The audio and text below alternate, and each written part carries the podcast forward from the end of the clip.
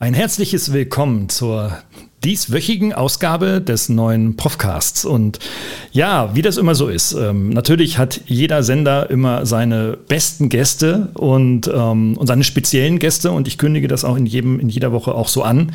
Aber diesmal freue ich mich ganz, ganz, ganz besonders, weil den heutigen Gesprächsgast habe ich kennengelernt. Über was wohl? Über einen Podcast einerseits und andererseits haben wir uns dann unterhalten und ähm, sind uns damit zumindest virtuell und geistig und mental, wie auch immer, näher gekommen. Ich glaube, wir verstehen uns ganz gut und deswegen ist das äh, eine riesig große Chance. Also wer Fan von diesem Prof, äh, Profcast ist, ähm, generell und von der Art und Weise, wie wir das produzieren, der wird an diesem ganz viel Spaß haben. Und ähm, ja, wen habe ich denn heute dabei? Es ist der Mr. Fördermittel. Ähm, so wird er genannt und so ist es auch in dem, in, im Internet kommuniziert.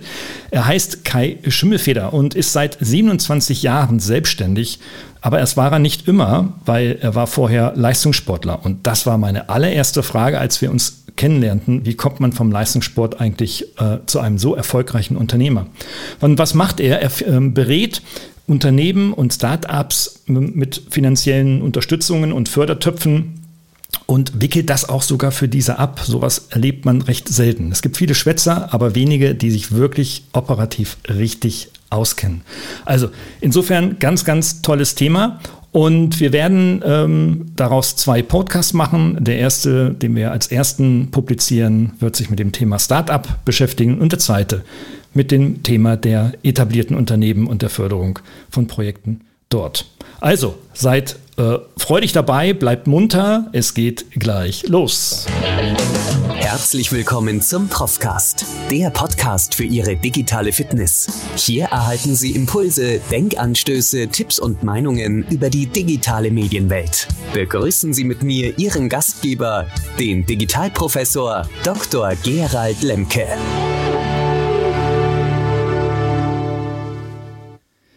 Ja, Mr. Fördermittel ist hier. Und warum das so wichtig ist, das erlebe ich ähm, vor allem in meinen zahlreichen Hochschulkontakten.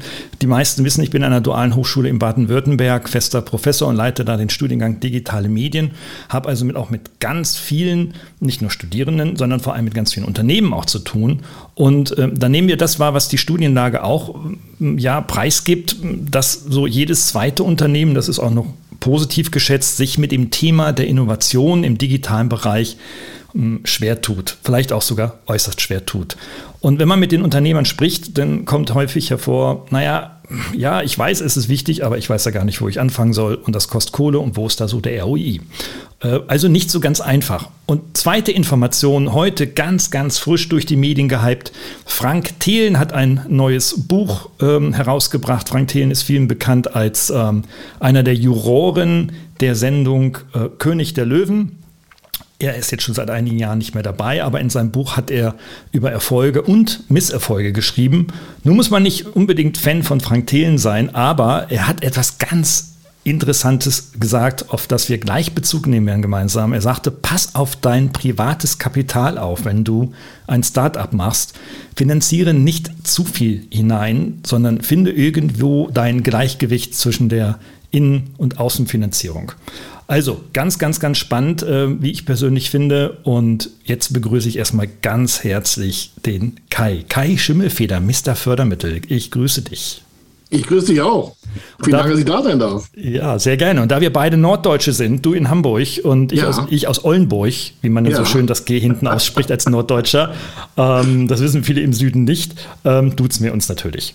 Also, Jawohl. lieber Kai, ähm, wichtigste Frage. Äh, die unsere Hörerinnen und Hörern auf den Nägeln brennt. Wie wird man denn von einem erfolgreichen Leistungssportler zum Mr. Fördermittel Unternehmensberater? Äh, das, äh, die, die kurze Story ist, ich war ja zehn Jahre im Profisport, also ich habe ähm, Kraftsport gemacht, also quasi Gewichtheben, aber das nennt sich dann Kraft-Dreikampf, das sind ein paar Übungen mehr und auch Strongest Man-Wettbewerbe, also LKWs ziehen. Das habe ich in den letzten äh, vier Jahren gemacht von der Profilaufbahn und äh, Baumstämme wegwerfen, Kugeln heben und äh, Betonkoffer tragen, Schiffe ziehen, Flugzeuge ziehen. Das war nachher so die letzten Jahre meines Profilebens. Davon kann man auch Geld verdienen über Preise, also wenn man an Wettbewerben teilnimmt. Und ähm, das ist auch ein elementarer Bereich. Wettbewerbe sind immer natürlich Leistungsvergleiche. Das gilt wie heute auch. So, aber nach zehn Jahren ist auch mal irgendwann oder schon früher der Gedanke mal, gewachsen, zu sagen, okay, was mache ich die nächsten zehn Jahre? Wo kommen wir noch hin? Da war ich so Mitte 20. Ich habe früh im, im Leistungssport, im, im Kraftsport angefangen, deswegen war ich da schon Mitte 20, als die Ideen gekommen ist, Mensch, ich glaube, ich muss was Eigenes machen. Und wollte mein erstes Unternehmen kaufen und eins gründen dazu auch noch. Und hatte 50.000 Mark damals, das war so 95, 1995. Und dann haben alle mich ausgelacht und haben gesagt, na, das wird ja wohl nichts. Mit 50.000 Mark kannst du ja keinen großen Berg bewegen. Und dann bin ich zur Bank gegangen, da haben die mich nochmal ausgelacht und mich auch quasi höflich der Tür verwiesen. Und obwohl ich die Bank schon ein paar Jahre kannte über meine Familie. Und dann kommt man irgendwie auf die Frage, wie geht das Ganze? Wie machen das eigentlich andere? Und damals gab es nur so rund 900 Förderprogramme in Deutschland. Heute gibt es über 5100. Und ich bin dann alle händisch abgeklappert. Und ich meine händisch, warum damals gab es kein Internet. Und ich bin dann in Norddeutschland rumgeeiert mit dem Zug und habe dann echt das alles mal persönlich begutachtet, um mir einfach Geld zu besorgen. Mehr als ich brauchte. Also ich hatte ja 50.000 Mark selber, aber ich brauchte 800.000 Mark damals. Hatte auch noch ein paar äh, Freunde und Bekannte, aber das hat dann nicht gereicht. Und so habe ich mir über verschiedene Förderstrukturen das Geld quasi zusammenstrukturiert. Das hat auch Monate gedauert wie gesagt, das ging nicht so einfach. Und so hat sich das entwickelt. Und als ich gemerkt habe, dass auch andere das Problem haben, dass die das mit den Fördermitteln gar nicht kennen, äh, und es hat nichts damit zu tun, dass man irgendwie platt ist oder so, sondern es dient einfach dazu, einen Hebel anzusetzen. Also wenn man Eigenkapital hat und sei es auch wenig, kann man mit Förderprogramm heute unheimlich viel hebeln und dann auch größere Projekte stemmen, weil die meisten Projekte, die zu klein gedacht sind, gehen auch schnell kaputt. Und äh, das ist im Sport das Gleiche. Also wenn man zu wenig Gewicht aufpackt, schafft man auch keine Wachstumsstärke. Und wenn man zu klein im Unternehmen denkt, wächst da auch kein großer Markt. Mhm. Das ist eine Parallel dazu. Und die Leistungs- und Disziplinstärke habe ich ins Unternehmen mit übertragen. Aber ich habe die ersten fünf Jahre alleine gearbeitet. Das ist so, muss man zusagen. Ich habe erst Mitte also 2003, 2004 die ersten Mitarbeiter eingestellt. Da war ich schon fünf, fünfeinhalb Jahre ähm, im, in, in der Beratung tätig. Und das ist so die kurze Story. Also mhm. aus, der, aus der Entwicklung der Zukunftsplanung hin zu Geldmangel, nicht Nullmangel, aber ein großer Mangel, dann Lücke gedeckt, Förderprogramm hingepackt. Also nochmal, Förderprogramme sind nicht nur für Unternehmen, äh, die, die schlecht geht, das ist ganz im Gegenteil der Fall. Da gibt es eben nur so zwei Programme für. Es ist immer auf Wachstum ausgerichtet. Und das wollte ich ja damals. Mhm. mhm. Das ist so der Hintergrund. Und dann habe ich das durchforstet und daraus haben wir dann ein Business gemacht. Zusätzlich noch. Das war meine dritte Firma. Das ist die heutige Hauptfirma. Heute machen wir nur noch Fördermittelberatung mit 25 Mann, zwei Schichtsystem mhm. und dann mhm. machen wir Unternehmen mhm. glücklicher. Ihr macht Unternehmen glücklicher, ihr bringt sie vor allem zum Wachsen. Ne? Ähm, wir, haben, wir haben in dieser äh, ersten Folge das Thema Startup so im Fokus. Mhm. Ähm, bei Startup ist es ja auch, ähm, wenn man jetzt mal das äh, Silicon Valley Mindset heranzieht, ja, ja. schnelles Wachstum, also schnelle Beta-Version einer, einer App oder einer Software oder einer ja. Hardware, schnell skalieren, auf Skalierungseffekte hochgehen. Da ist es stark auf Wachstum ausgerichtet. In Deutschland ja. haben wir ein anderes Verständnis, glaube ich. Ne? Also glaube ich nicht, sondern weiß ich, dass wir sagen, ja, wir machen erstmal ein Startup und von 100 Startups Stapler ähm, sind 98 da, die eigentlich ihre Miete bezahlen wollen. Und äh, wie, welche Beobachtung machst du da? Du kriegst doch ganz, ganz viel Anträge. Ja. Wir machen so ein paar tausend Projekte im Jahr. Also Anfragen bekommen wir. Wir setzen so 400 im Jahr um, schwankt so, manchmal auch 500. Aber wir haben halt eine hohe K.O.-Quote. Mhm. Das spiegelt das wieder, was du gerade gesagt hast. Es kommen halt viele so schlecht vorbereitet zu uns, dass wir da auch nicht helfen können, weil die sind dann so weit weg von irgendetwas, dass die auch überhaupt sich noch keine Gedanken gemacht haben, was so nach dem Produkt kommt, also das Produkt nach dem Produkt. Da, da, denen fehlt ganz viel Marktwissen. Das kann man sich aber dank Internet relativ einfach und auch gebührenfrei beschaffen. Nur machen das die wenigsten. Viele sagen so, ja, ich mache ein Startup. Und die, die sich besser vorbereiten, die sind auch fester quasi dann in so einer Kommunikation. Und das merkt man sofort auch in den Anfragen. Das merken aber auch die Investoren oder merken auch die Förderstellen. Es ist so, dass viele Förderstellen genau das Gleiche haben, was wir gerade besprechen. Das heißt, die haben quasi einen Qualifizierungsprozess. Das heißt, du schickst da mal eine Projektskizze hin als Startup und musst noch gar nicht gegründet haben. Ja? Also, was ich mhm. drei, vier Leute sagen, hey, wir machen hier, sag mal, ein klassisches Beispiel, eben eine Applikation, ja, zu, für XY-Projekt, um es jetzt mal allgemein zu halten, mhm. kommen an eine Förderstelle, wenn sie wissen, dass es eine gibt und wo es die gibt, gibt ja halt verschiedene hunderte. Und dann haben die meisten Förderstellen aus der Erkenntnis daraus, dass die Anfrage oftmals ins Leere läuft, weil halt, musst dir ja vorstellen, die sitzen da am Tisch, das nennt sich ja Tischentscheidung. Du schickst also zu einer fremden Person, die nicht weiß, was du hast, irgendwelche Unterlagen, zwei, drei Seiten Projektskizze und aus der muss klar hervorgehen, in welche Richtung das Spiel laufen soll. Und wenn du diese Hürde schon mal überwunden hast, also das ist nicht überall so bei den Förderprogrammen, aber in, in den meisten Fällen im Startup ist es so, das machen die ja nicht einfach aus Spaß, sondern die wissen, wer auf zwei Seiten nicht klar fokussiert sagen kann, Markt, Produkt, Zeitlauf, Finanzbedarf, wie geht der ganze Spaß nach vorne los, der kriegt es auch in 20 Seiten nicht gebacken. Also auf zwei Seiten sich kurz zu halten und mal, deswegen heißt ja auch Skizze, die muss nicht schön aussehen, die kann sogar handgeschrieben sein, die muss auch nicht Rocket Science sein, aber mhm. eine gewisse Substanz muss vorhanden sein. Und das ist auch die Erkenntnis, die wir haben. Also es gibt super, super viele Ideen von Startups, wo wir sagen, oh, coole Idee.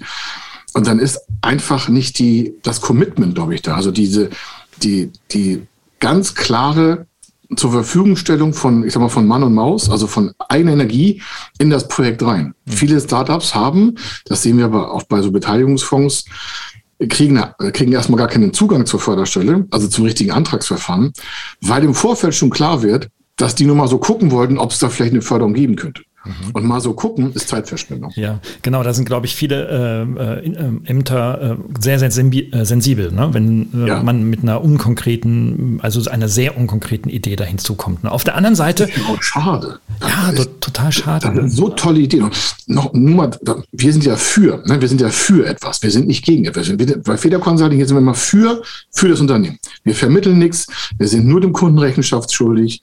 Mhm. Äh, wir müssen auf keinen Rücksicht nehmen, außer auf den Kunden. Das ist natürlich das ist unser Kernsystem. Warum? Weil wir total unabhängig arbeiten. Und deswegen fokussieren wir uns halt auf das Projekt des Kunden. Nichts anderes. Was will der ja auch? Mhm. Der fragt sich, wann bekomme ich wann, wie viel und was muss ich dafür tun? Mhm. Und wenn die Ausgangslage so nebulös ist, dass wir überhaupt gar, keine, gar keinen Griff dran schrauben können, mhm. dann ist das halt schade, weil ich glaube, dass viele gute Start-upper coole Arbeitsplätze schaffen können und die brauchen wir ja auch. Ja, absolut. Wir dürfen nicht vergessen, in den aktuellen Unternehmen, in den wenigsten, wird ja die Zukunft produziert. Die verwalten sich ja, ich will nicht sagen, zu 80 Prozent selber und stellen Blechtöpfe her und Bratpfannen vielleicht mal mit einem Sensor, aber das ist ja kein Innovationssprung. Mhm. Die Innovationssprünge kommen doch von den Startups. Mhm. Aber da sind wir in Deutschland ja auch, äh, wenn auch leicht wachsend, aber doch immer noch schwach aufgestellt, wenn man das Ausland ja, da hinzuzieht. Ne? Ähm, ja. was, was ist deine äh, Interpretation oder deine Erkenntnis äh, aus deiner Arbeit her? Warum ist das so? Also warum ähm, wollen die meisten Start-upler unter diesem unter diesem Label letztendlich nur ihre Miete bezahlen, aber nicht wirklich etwas reißen im Sinne von Innovation schaffen, was Neues machen, Menschen helfen, äh, Märkten helfen. Ich, ich glaube, also das A pauschal zu sagen, ist, ist natürlich immer, ähm, sagen wir, doch birgt eine Gefahr, und zwar die anzugreifen, die ihre vier Buchstaben bewegen und nach vorne wollen, aber vielleicht nicht Mittel und Möglichkeiten haben. Mhm. Lass uns auf die konzentrieren, die was bewegen. Es gibt ja so viele Startups, also offiziell gelistet, letztes Jahr waren irgendwie 1976 Startups. Dann fragt sich jeder, wie 1976? Also ich habe das Gefühl, jeden Tag startet irgendwie 20.000. Das Bauchgefühl ist aber was äh, etwas, was trügerisch ist. Warum? Viele denken, und da kommt auch die Masse her von wegen Miete bezahlen, die sind ein Startup und sind aber ein ganz, ich sag mal, eine ganz normale Gründung. Viele sagen Startup. Startup ist eigentlich aus der Fördersicht, und das ist nicht despektierlich gemeint, also aus der Fördersicht reden wir einmal, habe ich, habe ich, äh, also grundsätzlich kannst du sagen, das Schlimmste oder das Härteste, was es gibt, ist Deep Tech Startup. Das heißt hohes Marktrisiko und hohes Innovationsrisiko. Mhm. Ja, das ist das, das ist das Höchste, was man haben kann. Das heißt, da weiß keiner, wie die Zukunft aussieht. Ich habe kein Copycat und ich habe ein gigantisches Marktrisiko, weil keiner sagen kann, wird das Produkt angenommen. Und die Innovation ist auch noch tierisch hoch da drin. Und das Risiko verbunden mit der Innovation ist auch noch total finanzstark. Da schreckt, also, da, da, da schreckt ja schon aufgerundet fast 100 Prozent ab. Ja, das ist so 99,9 Prozent sind ja schon mal aus der, aus, der, aus der Kurve raus. Aber das ist Deep Tech Startup. Mhm. Davor kommt noch so ein Bio, das ist davor, also der Biotech Startup, der ist ein bisschen Moderator, weil da ist das Innovationsrisiko nicht ganz so hoch, aber da trotzdem das Marktrisiko. Mhm. Und dann kommen wir schon in den Bereich, wo sich Marktrisiken reduzieren äh, und Innovationsrisiken immer weniger werden. Dann bist du beim klassischen Copycat. Das ist aber alles noch Startup. Viele sagen, ja, ich habe ein Online-Startup. Ich sage, was machst du denn da? Ja, wir haben einen Shop. Mhm. Ich sage, cool. Was verkauft ihr da? Ja, ähm, Geschenkpapier. Ich sage, das ist kein Startup, das ist eine Gründung mit einem Online-Shop. das würde in der Förderung, und das, da grenzt das auch ab, das würde in der Förderung überhaupt gar keine Start-up-Finanzierung bekommen, sondern das kriegt eine Gründerförderung. Ist ja nicht so schlimm. Ja. Aber alleine schon, wenn ich denke, ich wäre ein Start-up, artikuliere mich so, schreibe den Plan so, schreibe eine Skizze so und du sagst, ja, hier ist die Abteilung für Start-up und du schickst so eine Skizze dahin und er liest das am Tisch. Ne? Das ist eine Tischentscheidung von der Förderstelle. Und dann sagt er, wieso ist das? Das ist ja gar nicht bei uns. Das muss in die Gründerabteilung. Und ne, ich weiß, Startup kann auch Gründung sein, aber nicht jedes Startup ist eine Gründung. Okay. Und nicht jede Gründung ist ein Startup. Das sieht immer so aus, aber das würde jetzt zum Detail zu tief hin, aber man muss sich genau vor klar werden, wo stehe ich eigentlich? Weil wenn ich nicht weiß, wo ich stehe, dann weiß es ja auch niemand anderes sonst, außer er fängt an, mich dahin zu stellen. Entweder ich deute selber, wo ich stehe, oder ich lasse mich deuten. Das heißt, ich habe Verlust über meine eigene Hoheit. Und das verpasst bei vielen Startups den K.O.-Nuck und sagt, naja, also wenn ich meine Miete bezahlen kann, bisschen Spaß haben, Bällebad, äh, ein bisschen äh, Game Station, Nintendo, bla bla bla. Ich sag mal so, um es mal ein bisschen zu übertreiben. Ich glaube aber, die kommen relativ schnell an den, an den Ernst der, der Lage, weil sie merken, um sie herum geht die Zeit viel schneller vorbei. Mhm. Die, die einfach ihre vier Buchstaben nicht bewegen. Ich glaube, es ist ein Charakterzug mhm. oder es ist etwas äh, von Schmerzvermeidung. Mhm. Das war bei mir früher im Sport auch so als ich angefangen habe, haben alle gelacht. Das kenne ich jetzt schon meine, meiner Geburt, hätte ich fast gesagt, also seitdem ich Jugendlich war. Die haben immer gesagt, ja, das kannst du nicht und das kannst du nicht und das kannst du nicht. Mhm. Als ich das erste Mal einen LKW ziehen wollte, 40 Tonnen Zuggeschirr, da haben wir gesagt, ist der blöd? Ich wusste, dass ich dabei sterben könnte, weil der Druck einfach so groß ist, also im Körper und auf die Gelenke und auf die ganzen Organe. Mhm. Entweder du bist prepared, du bist vorbereitet, so ein Ding zu drehen, oder du lässt es lieber gleich. Mhm. Und du glaubst nicht, wie oft ich gehört habe, ja, das mache ich jetzt auch nächstes Jahr. Ich sage, ja, klar, schau rein. Die sind nie gekommen. Nee, klar. Und so ist Startups auch. Und das mal jetzt long story short. Es gehört zum Startup einfach mehr. Und es gehört auch Disziplin dazu. Und es gehört auch eine gewisse, ich sag mal, Kampfkraft dazu, sich gegen Widerstände zu setzen. Mhm. Und dann teilt sich die ganze Gemeinde von Gründern, die, die sagen, bin ich bereit für, wo ist die Welt? Ich heb sie aus den Angeln. Mhm. Und einige sagen, nee, nee, mach mal ruhiger hier. Ich wollte hier nur ein bisschen, mhm. so, ich wollte bloß nicht angestellt sein. Mhm. Der erwähnte Frank Thelen mit seinem neuen Büchlein, äh, der äh, schreibt darüber in, in dem Interview der Wirtschaftswoche heute, dass er ähm, vor allem sehr gerne auch über seine Niederlagen spricht. Und da gibt es wohl äh, richtig, richtig fett viel. Ähm, ja. Wenn ich allein nur die Liste mir mal ähm, rausgesucht habe. Und ja. ähm, er sagte dann, wie im äh, Teaser ange angedeutet, Mensch, lass dein Eigenkapital in Ruhe. Geh nicht mit deinem ganzen Eigenkapital rein. Also, ne, wenn du, so wie du mit 50.000 losmarschierst und sagst, damit gründe ich jetzt oder entwickle ein Start-up, ähm, dann kann das schnell schiefgehen. Er berichtet von zahlreichen Projekten, in denen er insolvent wurde oder ging, mhm. also mhm. zahlungsunfähig wurde und damit vor allem das Eigenkapital weg war und auf äh, Fremd, äh, also auf Kredite dann gehen ja. musste. Ähm, teilst du das mit dem Frank? Nein. Wir erkennen sofort, also in den letzten 25 Jahren kann ich mich an kein Projekt erinnern, wo nicht jemand bereit war, sehr, man muss nicht immer alles geben. Mhm. Das muss man dazu sagen. Das, das mag vielleicht ähnlich klingen, wie Herr von Thielen, äh, Herr von Thielen gesagt hat. Herr Thielen gesagt hat, Entschuldigung. Ja. Es ist, ähm, er kennt das System in der Förderung ja nicht. Er spricht ja meistens dann von Investmentvehikeln. Äh, mhm. Das muss man auch mal trennen. Wenn ich natürlich überhaupt gar keine andere Finanzart nutzen möchte wie Investoren und ich gucke auf mein Eigenkapital, dann mag das anders sein. Sobald ich aber auf den normalen vergleichbaren Finanzmärkten bin oder auch im Förderbereich, dann ist das manchmal gar keine Wahl, sein Eigenkapital komplett einzusetzen, sondern dann ist es vielleicht auch Pflicht.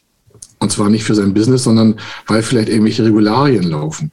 So der typische Irrtum, Startup gründet eine GmbH, macht die 25.000 Euro da rein oder die 12,5 nur, was auch schon so traurig ist immer. Und dann sagen sie, ja, sind wir ja geschützt. Und dann beantragen die eine Finanzierung oder wollen eine von einer Million haben. Ich sage, denken Sie dran, Sie brauchen auch Ihre ganzen Sicherheiten. Sie müssen komplett einen Vermögensbericht aufstellen. Sagt er, wieso? Ich habe eine GmbH. Mhm. Und dann fängt er schon an, die haben gar keine Ahnung, was eine GmbH ist. Da ist die Gesellschaft beschränkt in der Haftung, nicht die Person. Mhm. Die Gesellschaft. Das heißt also, wenn für die Gesellschaft jemand Gelder beantragt, ist er natürlich voll in der Haftung. Klar. Und dann, dann, merkt man schon, oh, oh, oh, das ist aber, wusste ich ja noch gar nicht. Ich sage, ja, das ist schon mal der erste Tipp des Tages. Das kann man aber alles noch richtig abfedern, wenn man das vorher plant. Man kann es begrenzen. Man muss nicht immer mit, mit äh, Pauken und Trompeten an die Wand fahren, wenn das mal passiert. Mhm. Ähm, ich habe in den letzten 25 Jahren auch schon drei, vier, fünf Läden verloren, also Unternehmen. Fehlentscheidung von mir. Und äh, bin aber immer scharf am Wind gesegelt. Warum? Na, das sind ja alles unsere, also meine Familienunternehmen. Ja, ich habe die alle hochgezogen und bin auch bereit, dafür Risiken einzugehen. Aber ich würde nicht alles mehr riskieren. Das kommt aber auch auf die Lebenserfahrung drauf an und das Alter. Als ich jung war, habe ich alles reingesteckt. Und ich glaube, wenn heute jemand jung ist und hinter einer Idee steckt, dann würde ich erwarten, dass er alles da reingibt und nicht komplett committed. Mhm. Und dann kommt irgendwann die Förderung und sagt so, was haben Sie denn da so ein Eigenkapital?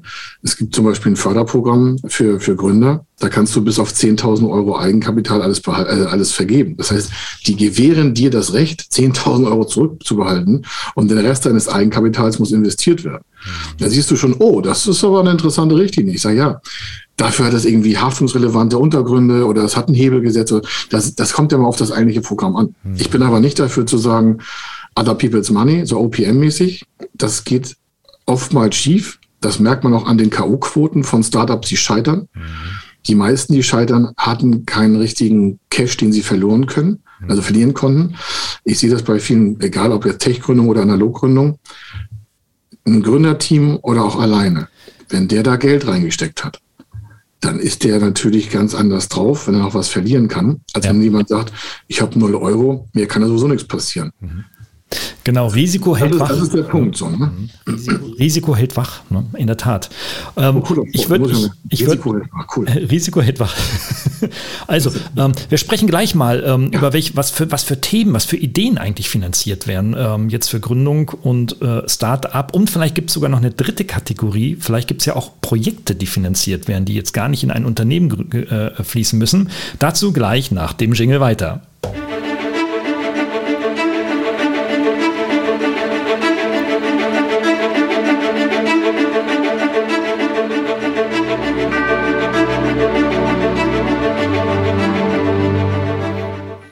Also wie der Mann immer sagen würde, aufpasse, wenn es ums Privatkapital äh, geht. Ähm, Kai, du sagst, äh, ja. Mensch, also ähm, geh ins Risiko, das hält dich wach und ähm, dann verpennst du nicht deine, deine Unternehmensgründungszeit.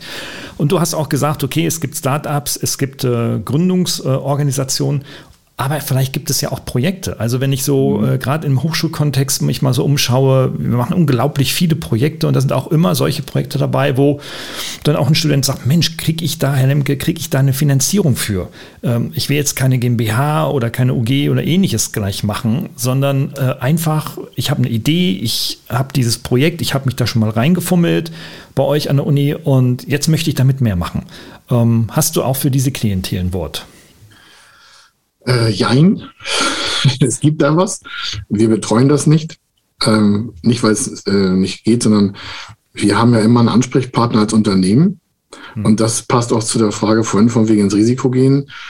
Wenn du so ein Projekt hast, was kein rechtlich, also jedes Projekt, wo ein Mensch drin steht, hat ja schon mal eine natürliche Person. Genau. Das heißt, du kannst natürlich als natürliche Person Förderanträge schreiben. Das ist jetzt nicht verboten. Dann kommen aber verschiedene Förderkriterien und sagen, okay, in welcher Rechtsform? Und dann spätestens stoppt das. Natürlich warum? Dann sagt der Gründer oder wer auch immer, der, die Person, männlich, weiblich, divers, sagt, hm, ich bin hier Musterperson, ich habe kein Geschäftskonto. Dann fängt das nächste schon problematisch an zu werden. Warum? Förderstellen überweisen nicht auf Privatkonten, mhm. außer es sind irgendwelche Lohnersatzleistungen. Aber Projektförderungen sind ja immer irgendwie nach vorne geprägt.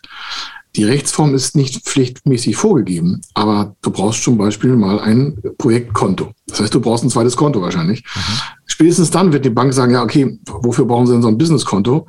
Sie sind doch der Mensch. Und dann stoppt das da. Das heißt, die Förderung hat da kein Problem vielleicht mit, aber dieses Regularium drumherum sagt, naja, wir können nicht auf Ihr Privatkonto überweisen, mhm. weil irgendwann muss es vielleicht mal eine Prüfung geben und dann steht der Datenschutz wieder dagegen. Und du siehst, da sind so nachgelagerte Programm, äh, so Programmpunkte, die, die Förderung interessiert das vielleicht gar nicht, die Menschen auch nicht. Aber dann sagt das Finanzamt, naja, wo haben Sie denn das Geld her? Müssen Sie irgendwie zur Einkommensteuer führen? Dann hast du wieder ein Problem. Und so kommt eins zum anderen, das aber eigentlich mit dem Projekt vorne, mit der Richtlinie nichts zu tun hat. Aber nachgelagert kommen einfach Handlungsspielräume, die die meisten gar nicht überblicken. Und dann heißt es nach zwei Jahren, oh, habe ich mich wo verirrt. Und deswegen empfehlen wir grundsätzlich auf jeden Fall eine Gesellschaftsform zu nehmen, dass man rechtlich abgrenzen kann, dass das auch ein Firmenkonto hat, dass das auch eine Firmenadresse hat, weil das ist das Nächste. Ich muss ja irgendwo erreichbar sein. Ich muss eine Identverfahren durchlaufen. Also die Person muss ja, da wieder das Gleiche. Die meisten Förderstellen bewegen sich ja nicht vom Tisch und sagen Hurra. Die meisten nutzen auch kein Zoom. Ja, oder kein Webex oder kein MS Teams oder was das immer. Mhm. Das heißt, die müssen sich auf irgendwelchen Dokumentenstrukturen verlassen. Und dann merkst du spätestens an dem Punkt, okay, alles klar. Wo ist der greifbar? Habe ich einen Personalausweis? Ja, nein. Wo ist der gemeldet? Was hat der für ein Gesetz? Und dann merkst du, das drumherum ist viel komplexer als die Förderrichtlinie. Und deswegen scheitern oftmals solche Projektanfragen, die auf der humanen Einsatz, also auf dem Mensch laufen, weil sich natürlich dann die Förderstelle fragen, hm, wie machen wir denn das alles im, Nachgang? Mhm. Also deswegen kommt da oftmals, es ist nicht ausgeschlossen, aber es ist echt manchmal nervig für die Antragsteller, weil die dann tausend Sachen machen müssen, die eigentlich gar nicht zum Projekt gehören. Mhm. Jetzt kommt einer, so ein Projekt-Owner auf die Idee, sagt er, naja, also ich möchte eigentlich gar keine äh, Organisation oder Geschäftskonto und ähnliches drumherum organisieren, aber ja. ich kenne dann einen Kumpel, der hat, äh, der ist freiberuflich mit Firmenkonto und allem Pipapo ausgestattet. Der macht da schon was seit Jahren, ist beim Finanzamt bekannt und so weiter und so fort. Äh, geht es da? Was würdest du empfehlen? Na, Gottes Willen, bloß nicht. Das ist sehr nah am Subventionsbetrug. Das würde ich mal ganz weit wegwerfen. Okay. Das, äh, das geht gar nicht. Okay. Das hat, äh, auf da einzusteigen. Also es gibt ganz viele, es gibt ja ein Subventionsgesetz. Mhm. Äh, dann haben wir Straf, also im Strafgesetzbuch haben wir verschiedene Paragraphen, 264, 266, da geht es mhm. auch um Vermögensuntreuen und sonstiges. Mhm. Dann hast du im Subventionsgesetz zig Paragraphen, den Nachweis der, der ähm, Kontoführung, Belegnachweisführung. Ich sage ein Beispiel, das würde jetzt so gestaltet werden, wie du es gesagt hast. Der Kumpel zieht nach Australien und gibt dem Kunden, äh, gibt deinem äh, Menschen, den du gerade da in den Raum gestellt hast, weder die Unterlagen für die Kontierung, äh, der gibt ihm keine Kontoauszüge, nichts. Dann hat diese Person, die das Konto des anderen oder die Firma des anderen nutzt, gar keine Belegweise. Also die kann es nicht nachweisen an Belegen. Damit ist die Förderung tot und er muss alles zurückzahlen und im schlimmsten Fall sagt das, sagt die Förderstelle, hey, da müssen wir mal die Staatsanwaltschaft draufsetzen. Ich glaube, wir wohnen hier veralbert. Mhm. Also das sind alleine schon Gründe. Du hast ja gar keinen Zugriff auf alle notwendigen Daten, weil es nicht dein Konto ist, weil es nicht deine Steuernummer ist. Und äh, du kriegst ja auch keine steuerliche Unbedenklichkeitsbescheinigung über dich, wenn du das beim Fremden machst. Also davon würde ich 100 Prozent immer weit Abstand nehmen. Mhm. Also auch hier aufpasse, ja. Genau, ja, okay. Ja, danke. Wichtiger Hinweis für viele, weil diese Ideen kommen immer wieder auf, ähm, wenn ich mich in diesen Umfeldern da bewege. Ähm, ich sage mal andersrum. Es ist, ja? es ist jetzt nicht so schwer. Also warum? Wenn ich ein Projekt habe, dann habe ich ja irgendwie unternehmerischen mal, Grundspirit. Mhm. Und in Deutschland kannst du, ich mag das nicht so gerne, aber für eine Förderschule reicht eine UG. Mhm. Das, das, ist ja die Rechtsform der GmbH, nur in kleiner Ausführung. Mhm. Die kostet im Regelfall in Deutschland bei einem Notar bei Gründung ungefähr 70 Euro Aufwand. Das heißt, du gehst zum Notar, also ich hätte gerne eine UG-Gründung. Dann wird er die fragen, was der Geschäftszweck und so alles so Zeugs, ja. Mhm. Das geht schnell und die Eintragung in Deutschland läuft, läuft so in der Großstadt, nicht so auf dem Dorf, ja. Also ich weiß, für einen Kunden, da hat das vier Wochen gedauert, weil die irgendwie in Hintertupfingen auf dem Dorf waren und der Notar war nicht zugehörig und so. Wenn du in Hamburg, Frankfurt, Düsseldorf, Köln, Erfurt, Berlin, Cottbus, Schwerin, Kaiserslautern, wenn du in diesen Bereichen, also in den einigermaßen normal äh, urbanen Städten bist, dann dauert eine UG-Gründung, also mit Eintragung, ja, sieben Tage. Das gilt für Mannheim natürlich auch. Und umgekehrt. Für Mannheim auch, ja, sowieso. Ne? Stuttgart, all diese Sachen, genau, da wo du bist auch. Ne? Ja. Das heißt, wir reden von sieben Tagen. Dann sagt er, ja, aber ich, das ist ja so ein Aufwand, da muss ich ja Buchführung machen und sonst. Ich sage, na ja, aber das ist der Weg in die Selbstständigkeit. Da merkst du schon, ist das ein ernsthaftes Projekt oder ist das ein Kindergartenverein? Mhm. Und dann habe ich halt eine Bank. Das geht auch alles nicht schnell. Ich sage mal, maximal dauert das vielleicht zwei, drei, vier Wochen. Ich weiß eigentlich sagen, ja, in, in, in, was weiß ich, in Litauen, da geht das in, in 24 Stunden. Also sage ich ja, wir sind nicht in Litauen. Mhm. Wenn du Litauen toll findest, zieh da hin. Mhm, mhm, mhm. Dann, musst du aber, Weg, genau, ja? dann brauchst du erst Dafür haben wir aber hier soziale Netzwerke, die hat Litauen nicht mal in den nächsten fünf Jahren. Mhm. Man muss nicht immer alles nur das Beste nehmen. Wenn man, wir zahlen auch viele Steuern, ja, finde ich auch nicht lustig, aber ich fahre auch gerne auf Straßen, ich habe gerne Schulen, ich habe gerne Leute, die bezahlt werden vom Staat, damit das Ganze hier funktioniert. Also man kann nicht immer nur wegnehmen, man muss auch mal gemeinschaftlich geben. Und äh, das ist der erste Schritt zur Unternehmerschaft. Also wenn ich sage, ich will irgendwas machen, dann hat das ja einen Zweck. Und sonst muss ich mir einfach private Sponsoren suchen, die mir das Geld spenden. Hm, das ist ja auch eine Möglichkeit, ne? Vielleicht später ja. dazu. Ähm, was sind denn so die Themen, die jetzt als Start-up ähm, oder gibt es Schwerpunkte, thematische Schwerpunkte, die gerade total en vogue sind, äh, wo man sagen kann, ey, also wenn ich mich da bewege, kriege ich auf jeden Fall ähm, eine Zusage und auf jeden Fall vielleicht sogar was sechs-, siebenstelliges. Ja, auf jeden Fall ist immer schwierig. Wir haben zwar eine gigantische Erfolgsquote, weil wir das den ganzen Tag machen, aber auch wir würden nirgendwo eine Garantie aussprechen. Mhm. Das wäre auch unseriös, mhm. weil man einfach die ganzen Faktoren nicht im Vorfeld erkennen kann. Mhm. Ich sage ein Beispiel. In Deutschland gibt es keinen keinen Pitch gegeneinander. Also mhm. was ich eine kleine Gesellschaft, was die zwei, drei Leute sagen, du, ich habe hier irgendwas vor. Aktuell ist das Thema natürlich Medizin, also Biotech ist ein Riesenbrenner.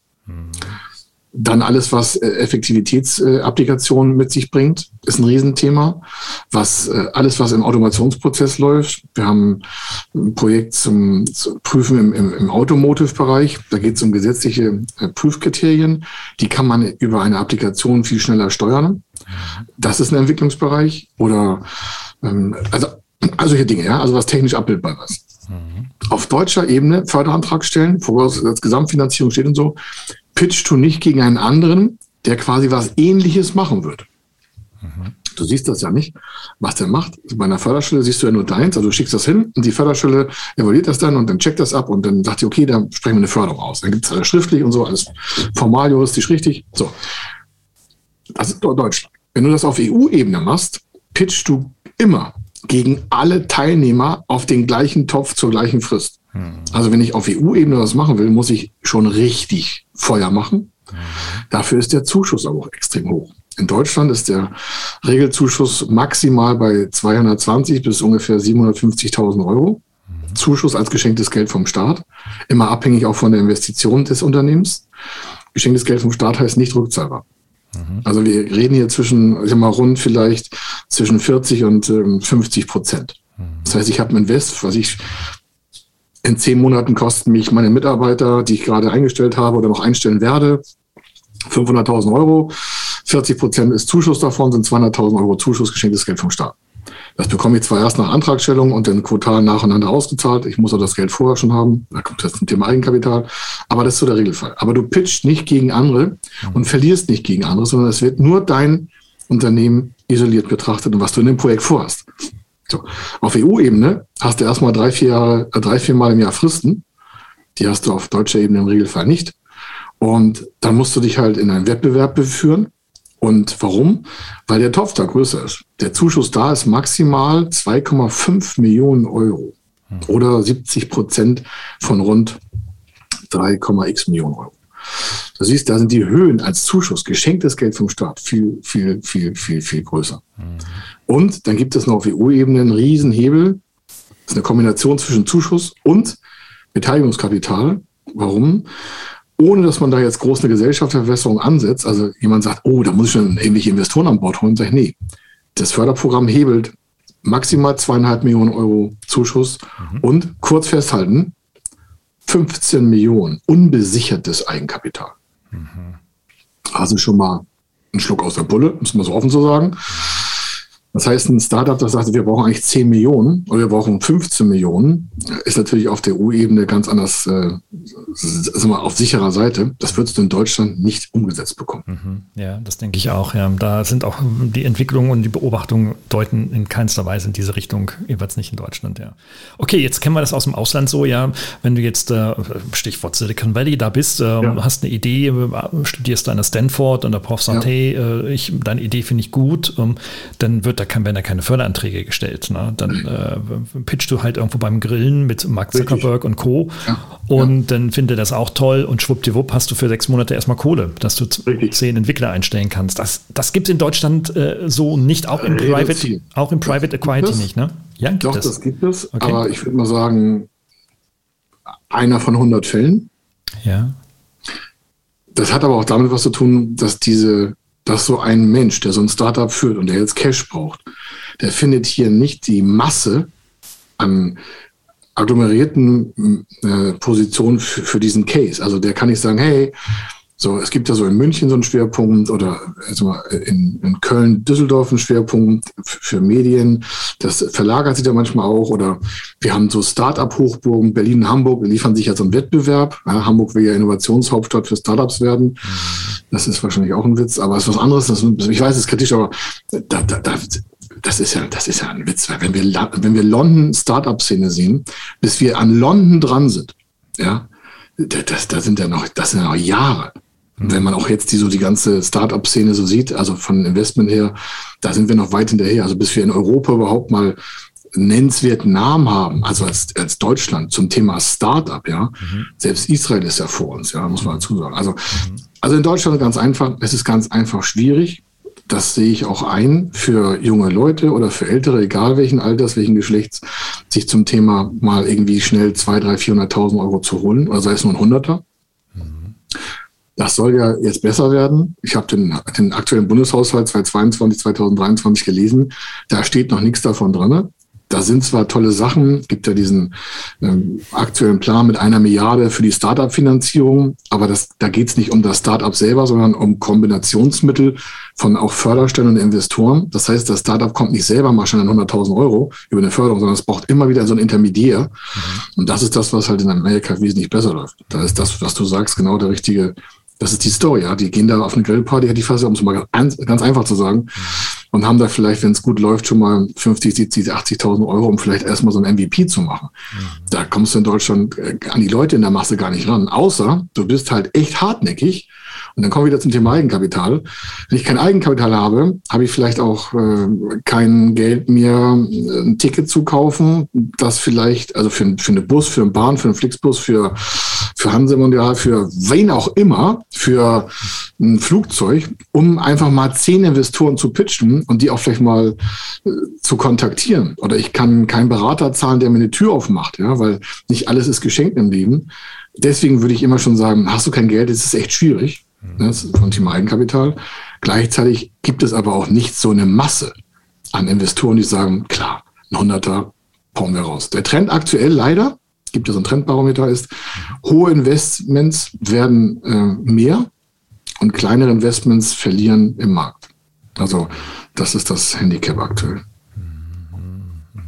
Naja, denke groß und äh, ja, mach das Beste draus. Ähm, das ist dann für die kleineren, da wird natürlich ganz klar gesiebt. Ja, das schreckt natürlich ab, denke ich, für, für viele, die sich jetzt mit solchen Ideen beschäftigen. Auch die beispielsweise in Unternehmen arbeiten und sagen, hey, ich mache mich mit einer Idee selbstständig, gehe sogar aus dem Sicherheitssystem raus und ähm, gehe dann ins, äh, ins, ins volle Risiko. Also nach, der, nach dem, was du jetzt so berichtest, äh, kann ich einige gut verstehen, die sagen, hm, na, vielleicht will ich das dann doch nicht und äh, nutzen diese das. Das ist ja das, auch ein Prozess, ja. Ne? Also ich, ich, wir erkennen das ja auch. Wir haben deswegen das ist ja so die Customer Lifetime, äh, ähm, der Wert, also überhaupt, gehen wir noch ein Stück nach vorne was ist so die Reise von, von so einem Menschen? Ja? Die klassische Customer Journey. Noch gar nicht mal so Lifetime-mäßig, also kein Wert so von, von Beraterkosten, sondern bevor er überhaupt zu uns kommt, hat der ja schon tausend Tage irgendwie im Kopf mal hinter sich gebracht oder auch kürzer oder länger. Und das ist wie so bei einer Schwangerschaft. Wenn eine Frau schwanger äh, wird, dann guckt die ja nicht nach dem Kinderwagen, wenn sie äh, quasi im Entbindungsraum ist, sondern das ist ja meist ein paar Wochen, Monate davor. Mhm. Und diese Asynchronität, dieses Denken, diese Prävention, das haben uns Frauen einfach voraus. Ja. Deswegen glaube ich auch, dass Frauen viel bessere Startups bilden können, weil die ein paar Sachen einfach mal von Evolution vor uns haben. Es wird immer, nicht weil es gerade jetzt irgendwie trendy zu sein scheint, ein Gründerteam ohne Frau finde ich aktuell schon schwierig manchmal. Es braucht einfach so einen, so einen Zeitdetektor. Und das können Frauen viel, viel besser. Also sie können auch vieles andere besser, aber nur das dazu. Warum sage ich das? Es kommt ja kein Startup irgendwo hin und sagt, so, wir machen jetzt mal ein Startup. Da, da, da, da ist ja ein Kampf im Kopf. Ja. Sicherheiten, Risiken. Gebe ich mein Studium sogar auf? Ja, wir haben ja viele Studienabbrecher in Deutschland, weil die sagen, ich mache jetzt, mache mich selbstständig oder das Studienfach passt mir nicht oder das Wetter passt mir nicht oder was für Gründe auch immer. Und dann kommen die vielleicht zu einem Punkt, okay, wir können das jetzt immer, wir können das industrialisieren, wir machen da irgendwie ein Startup draus, also in, in von Softwareform oder in Produktionstechniken oder Materialeffizienz oder Raumfahrt, Weltraum ist da ein Riesenthema. Das wird ja gerade richtig gepusht. Mhm. mhm. Äh, also auch geldmäßig von der EU, ja, brutal, hatten wir schon mal eine Fernsehsendung zu. Und das heißt, da ist ein ganz großer Zeitraum schon hinterlassen in dem Kopf des Menschen oder des Teams, vom Startup. Und dann haben einige über die Zeit dann auch die Energie verloren, weil sie vielleicht gar nicht so ernsthaft, und das klingt jetzt sehr trocken und schwarz-weiß, die haben vielleicht gar nicht ernsthaft daran gearbeitet. Mhm. Ich weiß, eigentlich sagen, ja, ich lasse mir da alle Wege offen und äh, bin da ja auch flexibel. Ich sage, also flexibel sein ist cool, aber nicht immer. Man muss das eine ja nicht lassen, um das andere zu tun. Mhm. Wenn ich aber ein Startup habe, dann habe ich einfach schon durch eine GmbH-Gründung oder so eine UE-Gründung, das ist zwar das Kleinste, aber ich habe lieber eine GmbH-Gründung, wo jemand sagt, habe ich oder ich habe das Geld dafür, ich kann das tun. Und wenn ich schon mal die 25 habe, habe ich ja schon mal 25. Dann gehen auch irgendwie 2000 vom Notar ab, ja. Aber dann habe ich auf jeden Fall eine minimale Masse, wo ich sagen kann, ich habe hier ernsthaft was vor. Ja. Wenn ich so die Ausreden höre, ja, wir wollen uns da alle Wege offen halten, wie wir auch die Gesellschaftsanteile mit den Investoren äh, äh aufteilen. Sag ich also, wovon reden Sie jetzt? Ja, ja. Also, was reden Sie von Anteilsvergabe? Aber daran scheitern viele, ja. dass sie einfach nicht weit vorher empfindlich sich um ihre Geschäftsidee kümmern, ja. so wie bei der Schwangerschaft, und auch ein paar Sachen präventiv einrichten, um zu sagen, wie werde ich ernsthaft am Markt angenommen? Weil so wie es im Wald hineinschallt, so schaltet es ja auch heraus. Mhm. Wenn ich am Markt einen Investor finden will, und der wird ja aktuell von tausend Leuten angequatscht und gemeldet und gesimst und gelinkt und gezinkt und äh, ja. per WhatsApp und tausend Sachen. Ja. Auf wen wird der reagieren? Ja, genau. Auf die nächste, ich sag mal, ich will sagen Flachpfeife, aber auf den nächsten, ja, ich habe eine super Idee, ja. Nicht hier immer schon, ja, also da werden wir Weltmarktführer mit. Ja, ja, ja. Das hören wir ja ganz oft. Ich sage, wie kommen Sie da drauf? Wussten Sie, dass das, was Sie machen, schon fünfmal am Markt besteht, in Australien, Island und Irland? Mhm. Ja, das wusste ich nicht. Ich sage, wenn wir das jetzt aber schon vor Ihnen wissen, mhm. sind Sie ja schon hinter unserem Know-how. Mhm. Dann merkst du schon, oh, dann knicken einige schon zusammen. Ich sage, nee, Sie müssen nicht zusammenknicken.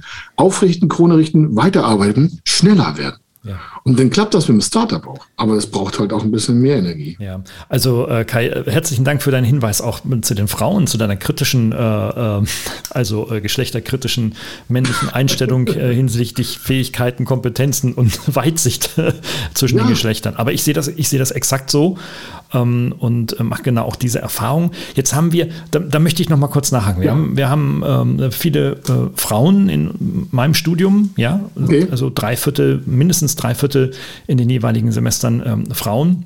Wow. Im Bereich der digitalen Medien, ja, super. Ähm, zumal wir ja auch sehr viel technisches Zeugs machen. Also ja, ja, ähm, ja. das freut mich natürlich im Besonderen. Aber ähm, da sind ja natürlich auch die Überlegungen. Die sind jetzt im Bachelor ähm, oder gehen dann später in den Master, irgendwas zwischen 20 und 25 und überlegen auch, ja, selbstständig machen. Ähm, und ich sage, ja, natürlich macht das, macht das. Dass, dass Frauen da einen Vorteil haben, höre ich das erste Mal aus dem Mund eines Mannes. Ähm, es gibt sogar ein Förderprogramm speziell für Frauen. Ja, okay. Und da will ich gleich noch besprechen, speziell für Startups. Okay, da kann man dich anrufen und sagen, hey, ich bin eine Frau und. Äh nee, ich, hab, kann dir einen Link schicken äh, und dann kriegst du den ganzen Text kostenlos. Kannst du deinen Hörern kostenlos noch schenken. Okay, super. Also, äh, ich kriege den Link von Kai und dann schaffen wir das in die Show Notes, können, kann sich jede Dame äh, dann runterladen. Super. Du hast das Thema so Pitching angesprochen. Ähm, ja. Würdest du ähm, empfehlen, vielleicht sogar ähm, beim Startup sehr früh, also schon bei Gründung, ähm, äh, Anteilseigner, Gesellschafter oder vielleicht sogar Investoren reinzuholen? Nee, so spät wie möglich. Mhm. Aus Sicht der Förderung. Mhm. Ich sage das Ende mal, so wir, wir machen ja viele Projektideen, wir gucken das, so wir machen so Re-Engineering, das heißt, wir schauen uns an, sagen Sie, wo wollen Sie damit eigentlich in den nächsten 15 Jahren stehen? Mhm. Nur ein Erkenntnisgewinn daraus, da sagen die meisten, so weit kann ich gar nicht gucken. Ich sage, das ist schon eine schlechte Antwort. Wenn Sie dann gesagt hätten, Weltmarktführer, hätte ich gesagt, okay, in 15 Jahren kann man das schaffen. Aber zu sagen, habe ich keine Idee von, sage ich, sagen Sie, Sie sind doch der Geschäftsführer, hier sind das das Gründerteam.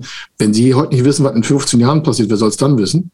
Nochmal, Förderstellen, Investoren treffen Tischentscheidungen oftmals. Es ist nicht alles äh, eins zu eins.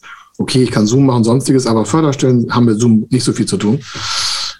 Bin halt noch ein bisschen äh, da reduziert. So, also, du sagst, früh abgeben? Nein. Es gibt ein Förderprogramm, da steht drin, wir nehmen, das ist ein Beteiligungsförderprogramm, also das ist ein Risikokapitalförderprogramm für Startups. Mhm. Aber erst in Phase 2, 3, also Serie A, B, also B, C, ja, so dieser Bereich. Nicht Front, sondern die gehen rein, wenn das quasi im, im Markt drin ist. Also wenn wir schon so in dem Entrepreneurbereich sind, wo wir sagen, okay, wir haben keine Startup-Phase mehr, wir haben jetzt so diese Wachstumsphase, wo wir sagen, okay, das geht jetzt in den Markt weiter rein und mit einmal kommt so eine stärkere Nachfrage. Da brauchst du ja wieder Cash. Liquidität. Ja, du musst mhm. produzieren, du musst Leute einstellen, du musst weiterentwickeln. In dieser Phase gehen die rein, wenn du also ein Proof of Concept schon hinter dir hast. Und die sagen, zu uns können sie nur noch kommen, wenn sie mindestens 60 Prozent im Gründerteam an Anteilen noch halten. Mhm. Das ist die Voraussetzung. Wenn also, jetzt aber natürlich vorne jemand viel abgegeben hat und hat nur noch 50, fällt er für die Förderung schon aus. Und das ist eine nicht haftende zweieinhalb Millionen Beteiligung aus Deutschland ohne Pitch gegen andere. Pitch an sich selber ja, aber ich habe keinen Wettbewerb gegen andere. Das heißt, diese Förderung würde ich mir schon verbauen, wenn ich vorne anfange, äh, die, äh, die, ähm, die Shares abzugeben. Mhm, mh, absolut, absolut. Du hast keine Verhandlungsmasse mehr. Ja. Du hast irgendwann unter 50 Prozent kein Geschäft mehr. Drei Leute, der klassische Gründerbereich, drei Leute. Alle haben 33, ein Drittel Prozent. Erste Serie, erste Verwässerung, alle geben, was ich, 10 Prozent ab. Investor fährt einen Großteil auf 30 Prozent, bleiben 70 auf auf 30. Zweite Serie, nochmal 10 Prozent ab. Was haben die Gründer? Nur noch 40. Die anderen beiden haben 60. Wer hat das Geschäft? Die beiden Investoren. Ja. Die können Geschäftsführer entlassen. Und so schnell geht das. Und ich sage, ja, uns passiert das nicht. Ich sage, Jungs, ich mache den Job seit 27 Jahren. Mir ist selbst so ein Blödsinn passiert. Mhm. Ich quatsch das nicht aus Theorie. Ich habe selbst meinen Investor an Bord gehabt, weil ich eine super Geschäftsidee hatte, dachte ich. Das war totaler Flop. Mhm. Habe selber 200 Scheine verloren in Euro. Ähm, der Investor hat nichts verloren, weil ich die auch noch ausgleichen musste. Ich hatte so einen Nebenvertrag mit der Rückzahlung bei K.O. und äh, dann habe ich mir meine eigenen Unternehmens, äh, also meinem eigenen Unternehmen als Geschäftsführer nach der Pfeife des Investors getanzt, weil der sich das anders vorgestellt hatte. Das war ein, einer meiner Missgriffe. Daher weiß ich aus eigener Pflastererfahrung, das hat mich Wochen meiner Wundenlecken gekostet. Aber gedacht, wie konnte mir das passieren? Na klar, weil du es nicht vorher besser wusstest, ne? Ähm, nee. weil, weil du das in der Schule nicht lernst, du lernst es auch an der Uni nicht, ja? du lernst es halt so, ja. Also gerade mit Share, also Anteile abgeben, hm. wenn das natürlich ein wir haben zum Beispiel eine Ausgründung, also ein Spin-off. Das ist ein äh, Doktor, großer Konzern, kann den Namen jetzt nicht nennen. Und äh, die haben bei der Ausgründung, ähm, die Ausgründung hat schon mit 100 Millionen gestartet. Ja? Wow. Zwei Millionen war die Abfindung für dann unseren Kunden und 98 Millionen hat das Unternehmen reingestellt. Wow. Die waren die Anteilsvergabe. Zwei Prozent hatte unser Kunde, 98 Prozent der Konzern anteilig Quatsch, also 100 Millionen war das Invest, 2 Millionen hat der mitgebracht durch eine Abfindung vom Konzern und 98 der Konzern. Dann sagen einige, ja, Schmüffel, aber er hatte nur 2 Prozent. Ich sage, ja, aber die eigentliche Wachstumsprognose vom Konzern war 10 Milliarden. Das ist natürlich eine ganz andere Story. Das, ist eine andere das heißt, wir, wir, wir verhundern, das heißt, wenn der, der, wenn der seinen Anteil verkauft, also unser Kunde, hat der 200 Millionen im Regelfall. Da brauche ich wegen 2% nicht rumweinen. Gut, das ist jetzt eine, mhm, okay, ja genau, das ist natürlich eine fette Nummer, klar. Also da hat auch äh, funktioniert, ne? ist ein bekanntes, also klar. ich kann den Namen nicht sagen, aber das ist jetzt auch kein Sonderfall, sondern solche Spin-off-Kalkulationen sind was anderes. Das ist aber auch kein klassisches Startup, obwohl es ein Startup war. Ja. Nur einige lesen immer irgendwelche tollen Nachrichten und kriegen dann irgendwelche super Elefantenbewertungen. Noch nie Geld verdient. Hier, die waren am ersten Tag profitabel. Ja. Wahnsinn. Ja, klar. Das, man, man, muss das mal auch in Relation, also man muss gar nichts, aber ich bitte dann immer darum höflich, können wir das mal in Relation setzen. Ja, viele, viele sagen ja, oder wenn du das Spin-off-Beispiel nimmst, ähm, dass sie sagen, okay, ich kündige jetzt meinen Job und nehme die Kunden ja. meines, meines Arbeitgebers mit und mache damit mein, Start, mein, mein Start-up. Äh, mal abgesehen von der ethisch-moralischen äh, Perspektive, äh, ob das jetzt nun ne, ethisch ja. gut ist oder nicht gut ist, was sicherlich einen eigenen Podcast würdig wäre, ähm, äh, was würdest du denen empfehlen? Weil da gibt es da gerade aus den Großkonzernen. Das kenne ich ja selber, ja. also nicht selber, sondern nicht, bei uns passiert das nicht. Wir haben unsere Mitarbeiter seit, seit ewigen Jahrzehnten bei uns, hätte ich was gesagt. Aber ihr seid kein Großkonzern.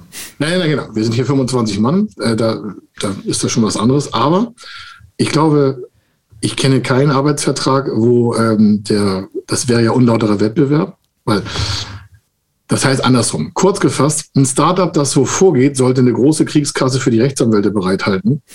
Und äh, im zweiten Fall ist es auch schon tot. Warum? Das fast, also außer es ist irgendwas im militärischen Bereich, im Sicherheitsbereich oder in einem Bereich, wo man sagt, okay, wir können da auch 100 Millionen an Arbeitsgerichtskosten reinstecken. Mhm. Der amerikanische Investor arbeitet immer so und gibt uns schon mal 200 Millionen Dollar. Mhm dann ist das bei ethisch immer noch nicht toll, aber dann ist was anderes. Aber was hat das Startup, was so vorgeht? Also vom ethischen, moralisch mal abgesehen. Es hat auf jeden Fall, und dann reden wir ja schon von bilanziell nachweisbaren latenten Risiken. Es hat auf jeden Fall ein Risiko, per Arbeitsgericht in die Insolvenz getrieben zu werden. Mhm. Wer investiert da rein? Ich kenne keinen, außer es ist halt strategisch, militärisch, gigantisch irgendwas Besonderes. Aber im Regelfall investiert da keiner rein. Eine Förderstelle fragt dich nach, gibt es äh, rechtliche Unstimmigkeiten, volontier, also gibt es Möglichkeiten, dass sie von außen irgendwie auf ihr, das ist ja meistens ein Tech-Bereich. Das heißt, da geht es um eine Technologie. Dann fragt er aus der Technologie, sagen Sie, welche Risiken haben Sie denn im Unternehmen? Und dann musst du wahrheitsgemäß nach Subventionsgesetz, Paragraph 2 und 264 Strafgesetzbuch antworten. Du musst ihnen Auskunft geben. Und ein Geschäftsführer ist nach Paragraph 43 GmbH zur kaufmännischen Geschäftsführung und zur Transparenz verpflichtet. Und dann kann ich dir noch zehn Gesetze weiter ändern.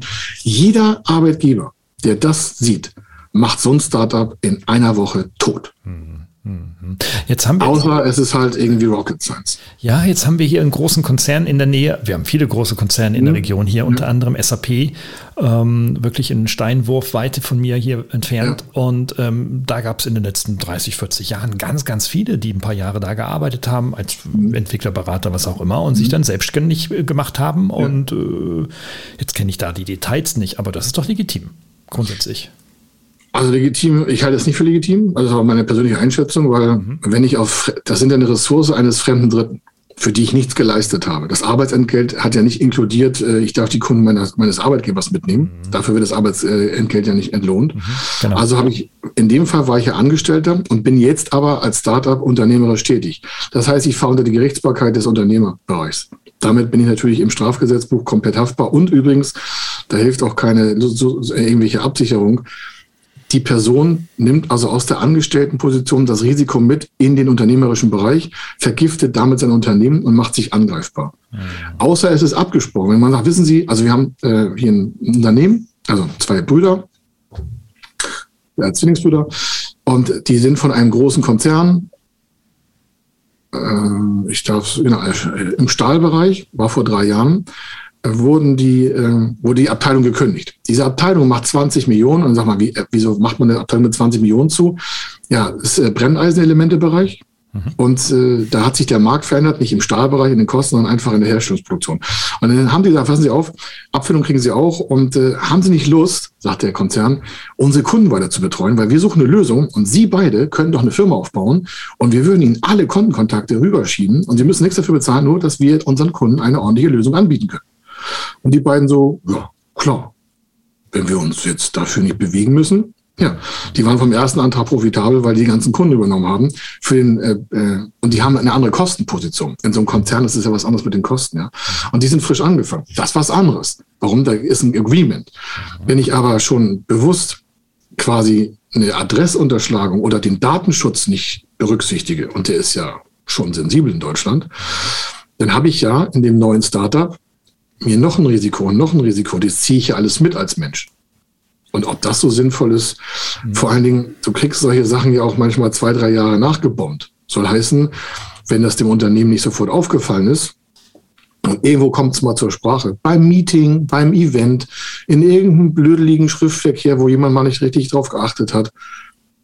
Welches Startup kann es sich leisten? Das ist ja meistens eine zerbrechliche Pflanze. Ja, den fehlt es an Geld, den fehlt es an Mitarbeitern, den fehlt es an Marktzugängen, den fehlt es an Know-how. Das ist ja normal. Ey, habe ich auch gehabt. Ja. Ich habe deswegen so viele Fehler gemacht, weil ich das äh, alles nicht richtig wusste.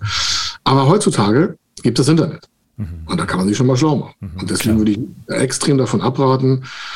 Und vor allen Dingen, wenn ein Geschäft auf der Basis fremder Ressourcen beruht, dann muss ich irgendwann den Preis bezahlen. Mhm. Ohne Frage, ja. Also jeder, der älter in einem Geschäft unterwegs ist oder beruflich und wirtschaftlich unterwegs ist, der, der weiß das und hat irgendwann diese Erfahrung schon mal gemacht. Ja. Ob er darüber sprechen mag oder nicht, das ist ja. dann, das ist dann ähm, seine persönliche Sache. Aber das ist schon mal ein erster Tipp, was mich zur abschließenden Frage bringt. Nämlich, hast ja. du drei Top-Tipps für ähm, Start-upler, die mit dem Gedanken der Förderung spielen und natürlich dann später auf dich zukommen werden, weil da gibt es keinen besseren. Also der erste Tipp war, der erste, der erste Tipp ist, ähm, geh ins Internet, äh, guck dich um. Okay, super. Äh, ja, hast du noch also zwei ich, weitere? Ich, ja, ich gehe mal so durch. Was würden wir eigentlich machen? Also wenn jemand zu uns kommt und sagt, ich habe da eine Idee, mhm. dann sage ich, okay, ist sie schriftlich fixiert? Haben sie ein grundsätzliches Potenzial? Das ist jetzt nicht ein Tipp nach und nach, sondern ich erstmal fasse ich ja das Projekt erstmal ab. Das heißt, wer macht eigentlich was bis wann? Habe ich einen groben Zeitplan? Da kommt der wichtige Tipp, den möchte ich mal rausziehen. Mhm. von vornherein sich Zeitlimits setzen. Warum? Sonst läuft die Zeit einfach weg. Wenn ich mir sage, ich will in vier Wochen folgende messbare Fakten hier auf meinem Tisch haben.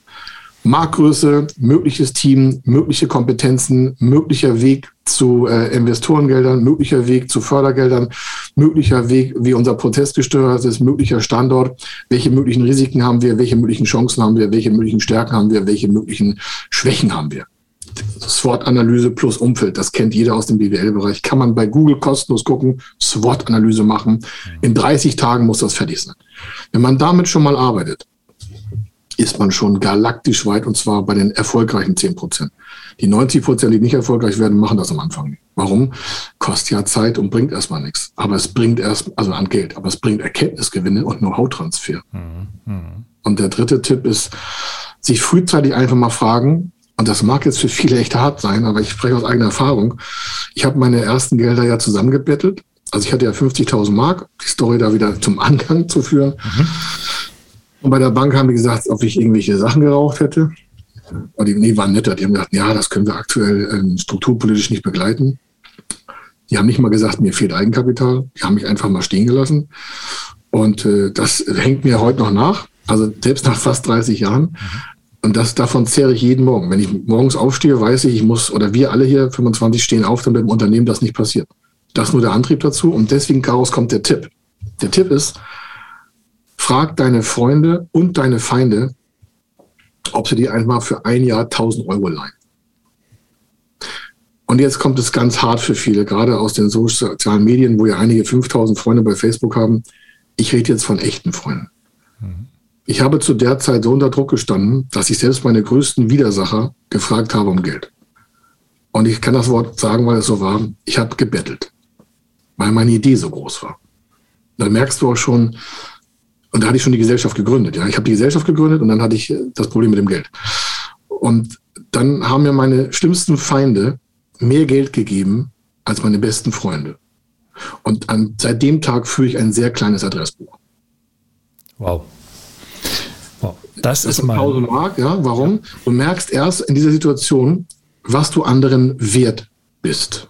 Und wenn mir jemand, wo ich weiß, dass er mir 1000 Mark damals geben hätte können, sie mir nicht gibt, ist das ja okay, bin ich nicht böse. Aber kann ich dann aktuell nicht gebrauchen. Warum? Ich suche in einer Selbstständigkeit keine Freundschaft, sondern ich suche Geschäftspartner, die mir erstmal die nächsten fünf Jahre helfen, mein Business aufzubauen. Und ein Startup braucht ganz viel coole Leute um sich rum. Warum? Es kommt immer mal ein Scheißeinschlag. Naja, da geht eine Lieferung kaputt, da ist das Material doof, da ist das doof, da ist die Bank doof, da ist die Freundin doof, da ist der Freund doof, da ist der, der, der Hund krank, da ist die Dacia kaputt. Tausend Sachen kommen. Warum? Das ist Leben. Also suche ich mir doch die meisten absichernden Positionen. Also, und ich habe das meiste Geld von meinen Feinden bekommen. Und ich habe die gefragt, hey, du hast mich so schlecht behandelt seit Jahren und ich habe dir auch nichts Gutes getan. Warum leistest du mir das Geld? Er sagt, ich kann jemanden erkennen, der mir auf Teubel und Verdeib das Geld zurückgeben wird. Und du bist das auch so. Das ist eine Botschaft, alter Schwede. Lieber Kai, also ich danke dir. Ähm, ist, äh, so habe ich mein erstes Geschäft aufgebaut. Das müssen wir jetzt einfach nachhallen lassen ähm, zum Ende. Also bitte keine weiteren Worte mehr. Auch ich werde mich verdammt kurz halten. Verdammt, also verdammt vielen Dank ähm, für, diese, für diesen Input, für diese Worte, für diese realistischen Einschätzungen. Und ich glaube, trotzdem kann man sehr viel Mut gewinnen, wenn man eine großartige Idee hat. Ähm, und du hast angeboten, auch für Gespräche zur Verfügung zu stehen. Ich würde die Interessierten zunächst erstmal auf deine Homepage verweisen, die natürlich auch in den Shownotes steht. Da gibt es ein Formular, wo man seine Idee kurz skizzieren kann äh, und hat damit mit Sicherheit schon mal den ersten großen Schritt geleistet, um äh, weiter zu denken und weiter zu sprechen. Dafür stehst du zur Verfügung. Also vielen, vielen Dank, Kai. Danke für die Zeit. Hat Ihnen dieser Podcast gefallen? Dann freue ich mich über eine Bewertung oder eine Weiterleitung in Ihrem Netzwerk. Oder abonnieren Sie diesen Podcast zum Beispiel bei iTunes oder registrieren Sie sich für meinen kostenfreien Newsletter.